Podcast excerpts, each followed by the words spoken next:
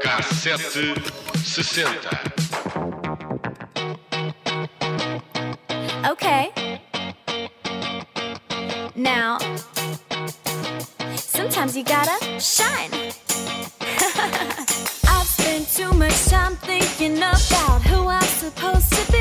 Há 64 anos nascia a Barbie, a boneca mais vendida do mundo, 28 centímetros de altura, um longo cabelo louro. A Barbie foi a primeira boneca com características de mulher adulta a ser produzida em massa. E a mulher por trás da Barbie foi Ruth Handler, cofundadora da Mattel, com o marido. Depois de ver a filha a ignorar os brinquedos que imitavam bebés para brincar com bonecas de papel e fazer de conta que eram adultas, Handler percebeu que havia aqui um mercado para que as meninas imaginassem o futuro. A aparência da Barbie foi inspirada numa boneca chamada Lily, uma personagem de uma banda desenhada alemã. A Mattel comprou os direitos e fez a sua própria versão, a que Handler deu o nome da filha, Barbara. Com o patrocínio do programa de TV Mickey Mouse Club, em 1955, a Mattel tornou-se uma das primeiras empresas de brinquedos a fazer anúncios dedicados às crianças. Em 1961, o sucesso da Barbie era tanto que decidiram fazer um segundo brinquedo, um namorado, a que chamaram Ken. Desta vez, o nome de filho, do filho de Ruth. Depois saiu a melhor amiga da Barbie, Mitch, e a irmã mais nova, Skipper. Ao longo dos anos, a Barbie gerou grandes vendas e muita controvérsia. Do lado positivo, muitas mulheres viam a Barbie como uma alternativa aos papéis tradicionais dos anos 50. Teve também mais de 200 carreiras diferentes, de hospedeira de bordo, a médica, piloto, astronauta, atleta olímpica. Foi até candidata à presidência dos Estados Unidos. Já agora, a Barbie foi à Lua em 1965, quatro anos antes de Neil Armstrong. A partir de 1967, várias celebridades começaram a ter a sua própria Barbie. A primeira foi a modelo Twiggy, seguiram-se uh, Cher, Audrey Hepburn, Diana Ross e J.K. Rowling, só para nomear algumas. A Mattel introduziu também a Barbie afro-americana, assim como a Barbie latina, e até hoje já foram lançadas Barbies com 40 diferentes nacionalidades. E foram produzidos filmes de animação com fartura, que aliás a música que estamos a ouvir é de um deles. Em 2012 nasceu uma amiga da Barbie, ela. Ela é careca porque está a fazer quimioterapia e foi criada para ser distribuída apenas em hospitais. Foi a resposta a uma petição feita de, por mães com filhas com cancro. Mas desde cedo que a Barbie original foi alvo de críticas, uns apontavam lista interminável de roupas, de vestidos de alta costura, de carros de casas de sonho, o que, no olhar destes detratores, ensinava as crianças a serem materialistas. Mas a aparência da Barbie eh, causou ainda mais controvérsia, uma cintura demasiado fina, um peito volumoso. Se fosse uma mulher de verdade, mediria 38, 18, 38, o que muitos acreditavam e acreditam que dá uma imagem irreal e promove uh, uma imagem corporal negativa. Com ou sem críticas, as vendas foram subindo ao longo dos anos. Em 1993, vendiam-se mil milhões de dólares em bonecas Barbie e desde 1959, mais de um bilhão de bonecas da família foram vendidas um pouco por todo o mundo. E como sei que estão à espera de ouvir a música dos Aqua, que é tão má que deixei para o fim para não irritar os ouvintes. I'm a Barbie girl in the Barbie world. Life in plastic, it's fantastic.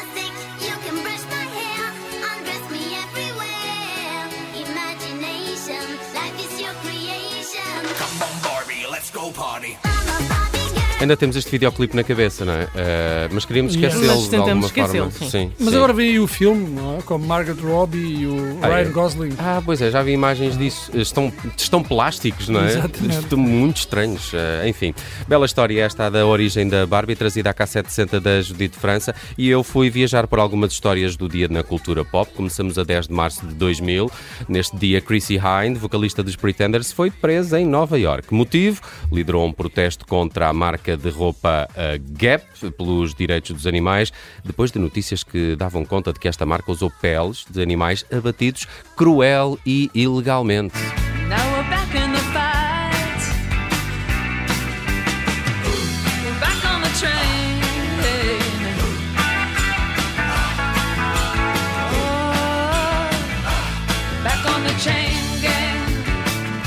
Também a 10 de março de 1991, a sala Carnegie Hall, em Nova York, recebeu o espetáculo Rock for the Rainforest, uma iniciativa que recolheu verbas para a preservação das florestas. Do cartaz fizeram parte artistas como Sting, Elton John, Gilberto Gil, António Carlos Jubim e Caetano Veloso. Sem samba não dá, sem samba não dá,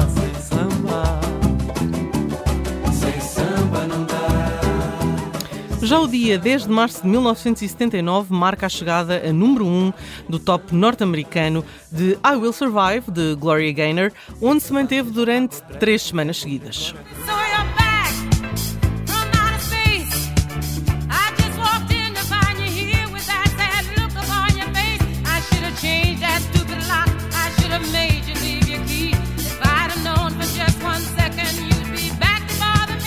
E hoje damos os parabéns ao cantor eh, Robin Thicke, Parabéns! Parabéns, Robin. mas também a Sharon Stone, Parabéns, Sharon. Parabéns! Chuck Norris, Ah, mega parabéns a Chuck Cinturão Norris. negro de Tang Sudo, eh, Jiu-Jitsu e Judo. Por isso, mesmo com 83 anos, é melhor não se meterem com o Chuck Norris. Eu não metia com o Chuck Norris, mesmo com esta idade. Mas vamos fechar hoje com outro aniversariante, outra aniversariante, Nena Sherry, faz hoje 59 anos e depois de usava, talvez seja uma das artistas mais famosas da Suécia, Ah, tu é? e os Ace of Base, hein? E- Estás a esquecer deles? E os Europe, com a Final Countdown, também verdade. são suecos, acho eu. Acho sim. bem, em 1994 assinou com Yusu no Duro o mega sucesso 7 Seconds, mas a minha favorita continua a ser esta Buffalo Stance de 1988. É com ela que fechamos o K760 de hoje. Há música ao vivo daqui a pouco, lado bom da vida com a Rita Onofre.